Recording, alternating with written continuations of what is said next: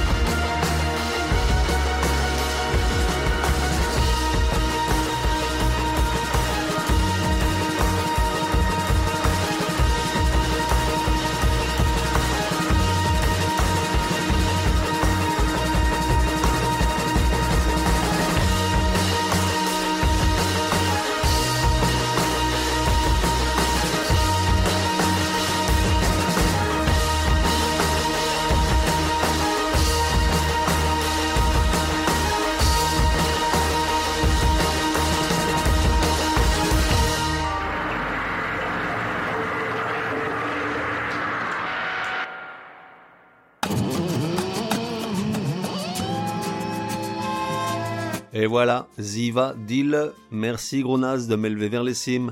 À demain, sauf si c'est dimanche, jour du Chablis. La fête continue sur le web www.goodmorningmusic.net.